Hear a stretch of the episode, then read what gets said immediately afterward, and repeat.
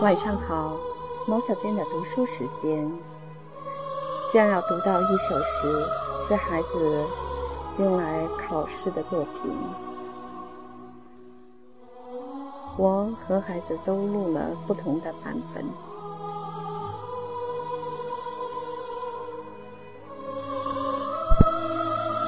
相信未来，食指。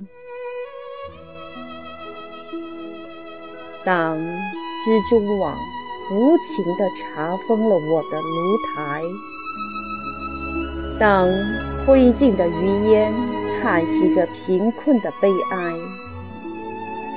我依然固执地铺平失望的灰烬，用美丽的雪花写下“相信未来”。当我的紫葡萄化为深秋的露水，当我的鲜花依偎在别人的情怀，我依然固执地用凝霜的枯藤，在凄凉的大地上写下“相信未来”。我要用手指那涌向天边的排浪。我要用手掌那托住太阳的大海，摇曳着曙光，那只温暖、漂亮的笔杆，用孩子的笔体写下“相信未来”。我之所以坚定地相信未来，是我相信未来人们的眼睛。他有拨开历史风尘的睫毛，他有看透岁月篇章的瞳孔。